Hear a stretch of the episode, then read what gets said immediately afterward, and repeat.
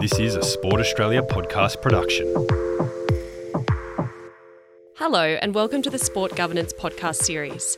My name is Kate Corkery, and I am the Director of Sport Governance and Strategy at Sport Australia. Over this series, we will take a deep dive into the sport governance principles and how they come to life in practice. Each podcast will focus on an individual principle, with a special guest joining me to share their experiences and practical advice with respect to that principle. In today's episode, we are focusing on Principle 5, the Rulebook, documents that outline duties, powers, roles, and responsibilities. Principle 5 highlights that an organisation should clearly define and document its structure and the duties, responsibilities, and powers of members, directors, committees, and management. To discuss the rulebook, we are joined by Vince Del Prete, the CEO of Athletics WA. Vince was appointed the CEO of Little Athletics WA in July 2016 and held this role until 2019 when he was appointed as the CEO of the One Management Team to lead the historical unification of the sport of athletics in Western Australia. This was undertaken through the merge of Little Athletics WA and Athletics WA. The new state sporting body, Athletics West, launched on 1 July 2020 with Vince at the helm.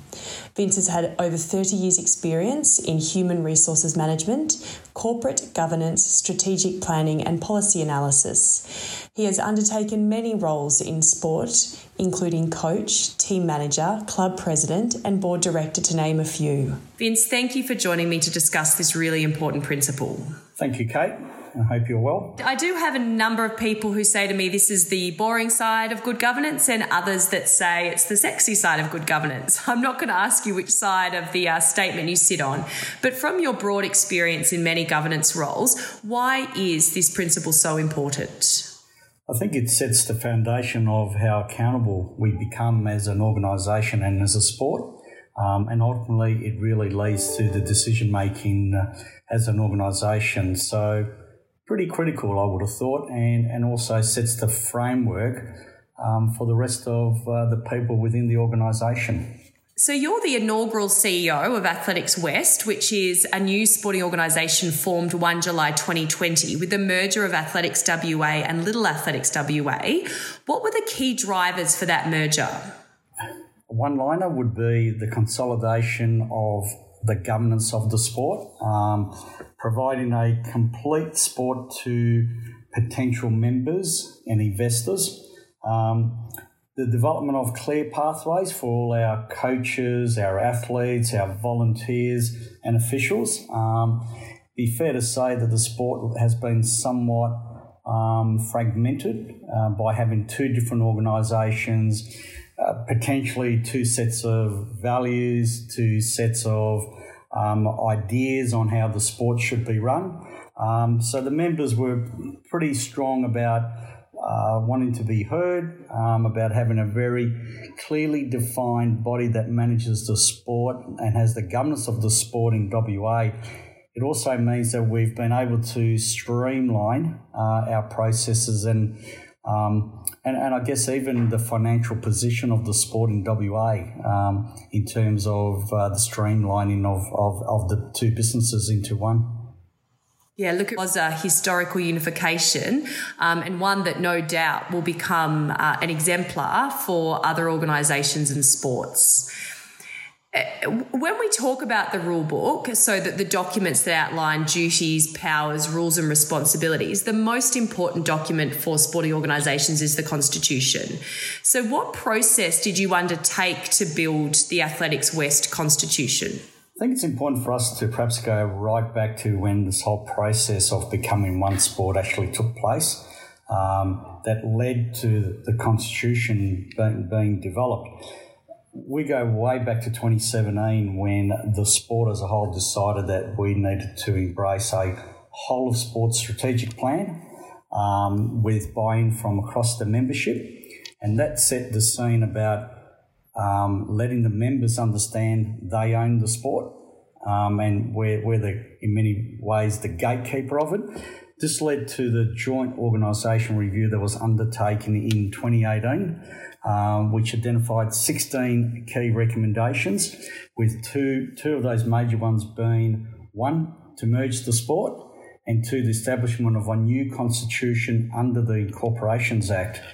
Um, was deemed to be important that we would go under the Corporations Act because we believe it provides more scope for the sport, but also it provides a, uh, probably a lot stronger um, reporting requirements to give a sense of comfort to the members that the sport is in really good hands when it, when it comes to the board and the management um, at Athletics West. Um, the, the other key thing for us throughout the journey, the buy-in and involvement of the members has been critical to the establishment of the new constitution, um, and we had a lot of consultation uh, forums, regular meetings, regular updates um, to keep them across how uh, I guess the constitution was being developed.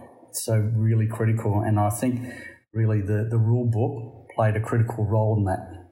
And you note there the absolutely critical responsibility that members have with respect of constitution. So in your case, it was the establishment of the constitution, um, but ongoing, they will have an obligation for uh, amendment and improvement to the constitution. When you went through that initial negotiations, were there any uh, areas within the constitution that were more difficult than others to negotiate and determine? Yeah, Kate, when you look at that, there was uh, similar constitutions in a way previously, but with some slight, um, I guess, differences. One of them was the definition of membership, uh, believe it or not, in terms of um, slight d- definitions and what they meant. So we had to work through that process. The voting process uh, was another critical one. In the past, athletics WA had a voted um, a weighted system where, based on the size of your club, determine whether you got three votes, two votes, one vote. Little athletics, it was very much one centre, one vote, regardless of the, size of the organisation.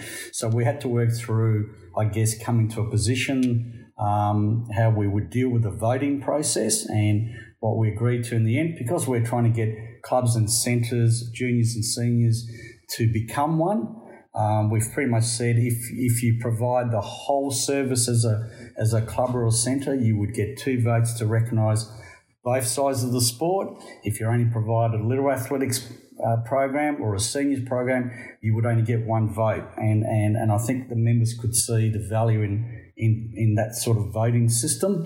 Um, the other one was the initial transitional clause in terms of how many directors should we have on the new board um, and and what is the right number. And and thankfully, we, we had some good guidance in terms of um, documentation Sport AUS had, um, what constitutes a good, um, uh, I guess, corporation template.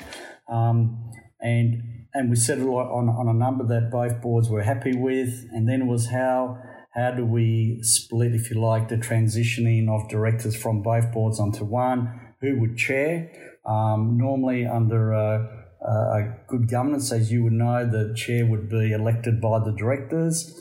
In this case, because the merger was decided that one year the, the, the current chair of Little Athletics would chair the board, next year will be the, the current chair of the seniors. And so that way it was just to, to get a little bit of, um, um, how you put it, that members felt a little bit more at ease that from both sides they, they were being heard, that they had a, an equal buy-in to the process, an equal buy-in to the, the governance of, of the Athletics West board. Um, that was a pretty critical piece for them, believe it or not.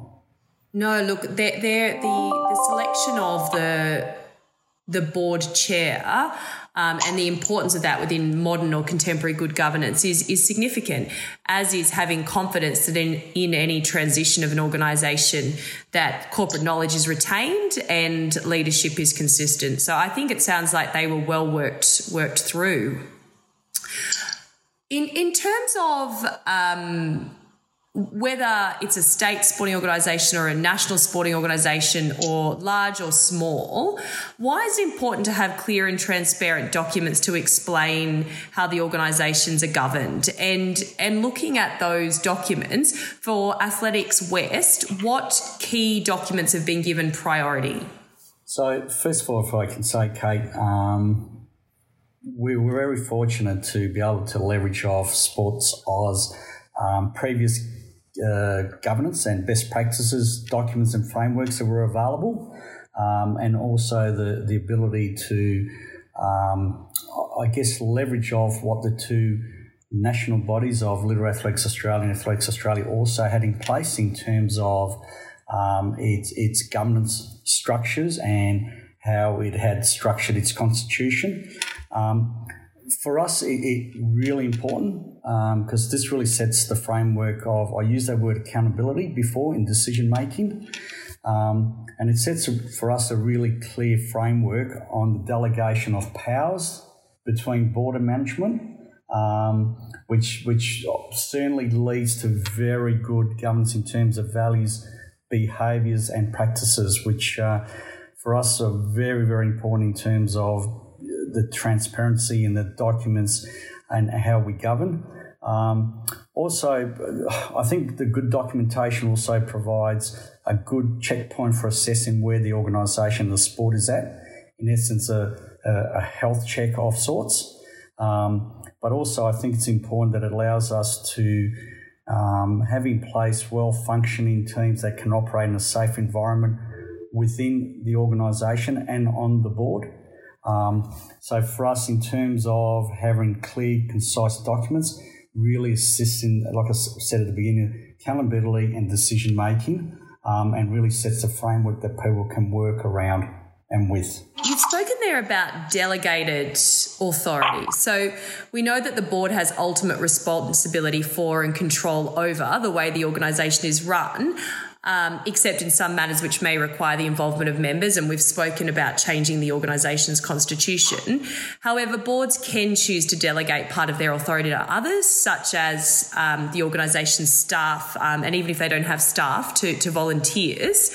What has been the process to establish clear delegations between the board and yourself as CEO, for example?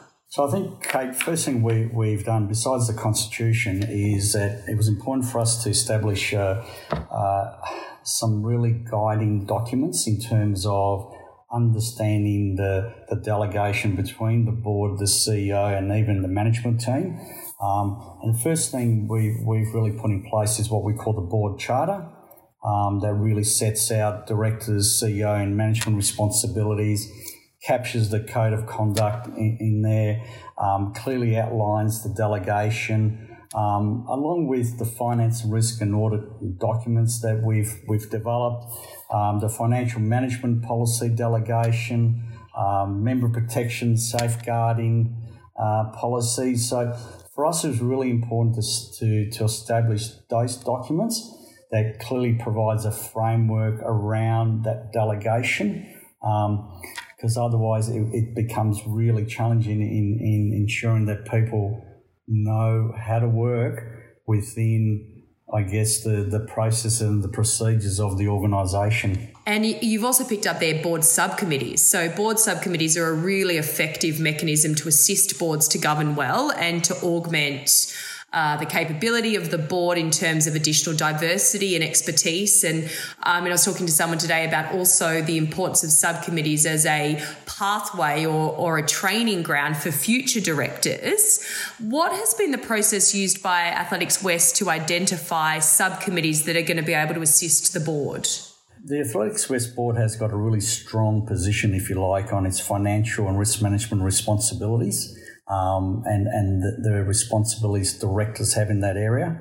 Um, for us, it was really pivotal um, in the early days to establish a finance uh, risk audit committee um, and, and to really ensure that uh, all the documents I've already mentioned, all the delegation, um, that we have a process in place that we know we're on the right track in terms of um, how the organisation is being managed how decision making is arrived at.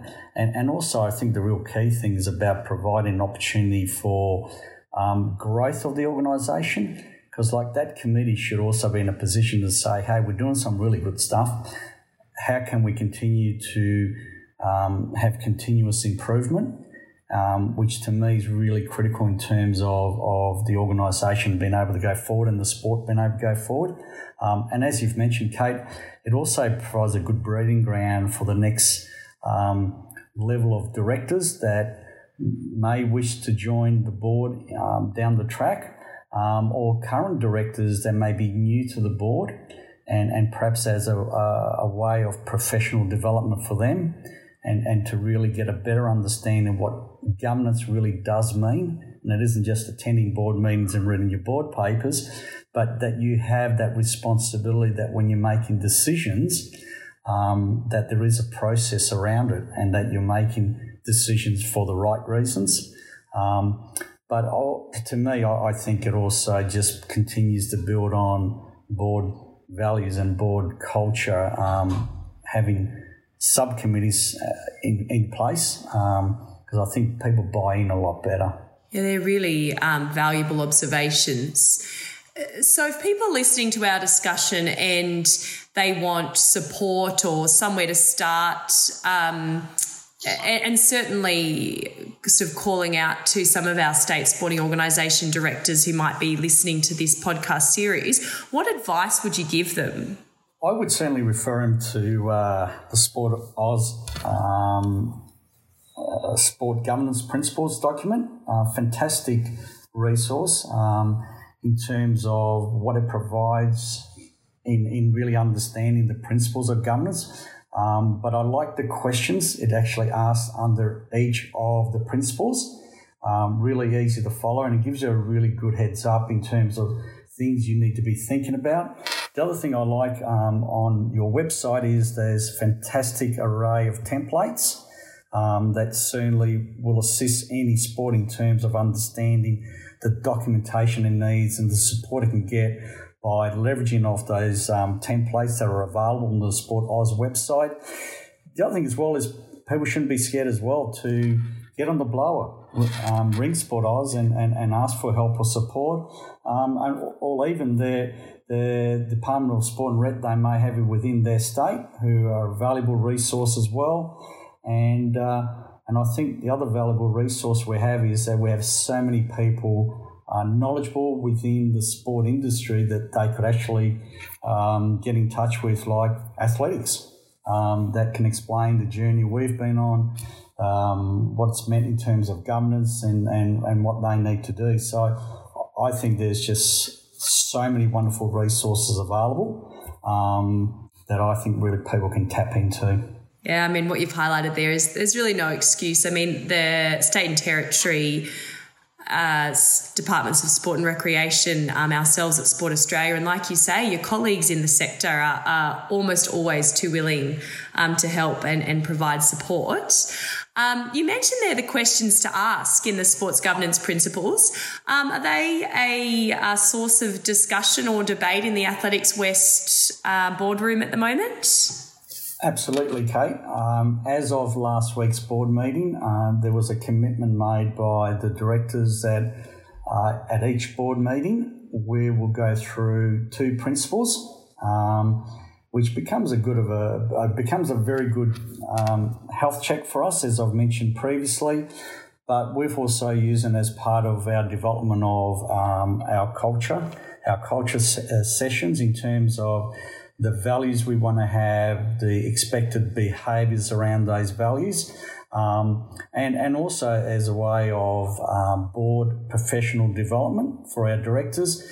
There'll be some that have already been through um, upskilling previously, um, that perhaps it's great for them to to go back and, and have a read of those questions and then be in a position to provide their uh, expertise to the new directors, but also for the new directors to get an understanding. Oh, okay, that's what those things mean, and that's what I need to be doing. So, um, and then to complement them, I think the podcasts that are being done, um, which I, I, think will always provide some additional uh, information in terms of what the questions may mean or what does that particular principle mean. So it's been it's been fantastic, certainly for Athletics West. Um, to get now the, the board really engaging around the sports governance principles. Vince, thank you for joining me on our Sport AUS podcast series, exploring Principle 5, the rulebook. And um, best of luck to you and, and the board of Athletics West as they continue to um, embed and activate good governance um, in athletics in Western Australia. Thank you, Kate. And again, thank you to Sport AUS for certainly your support of the sport of athletics coming together in WA. If you would like to access a copy of the Sport Governance Principles, you will find them at the SportAus website, sportaus.gov.au forward slash governance. If you have any feedback or questions, please email us at sportsgovernance at ausport.gov.au. My name is Kate Corkery, and I look forward to you joining me for the next podcast in the Sport Governance series.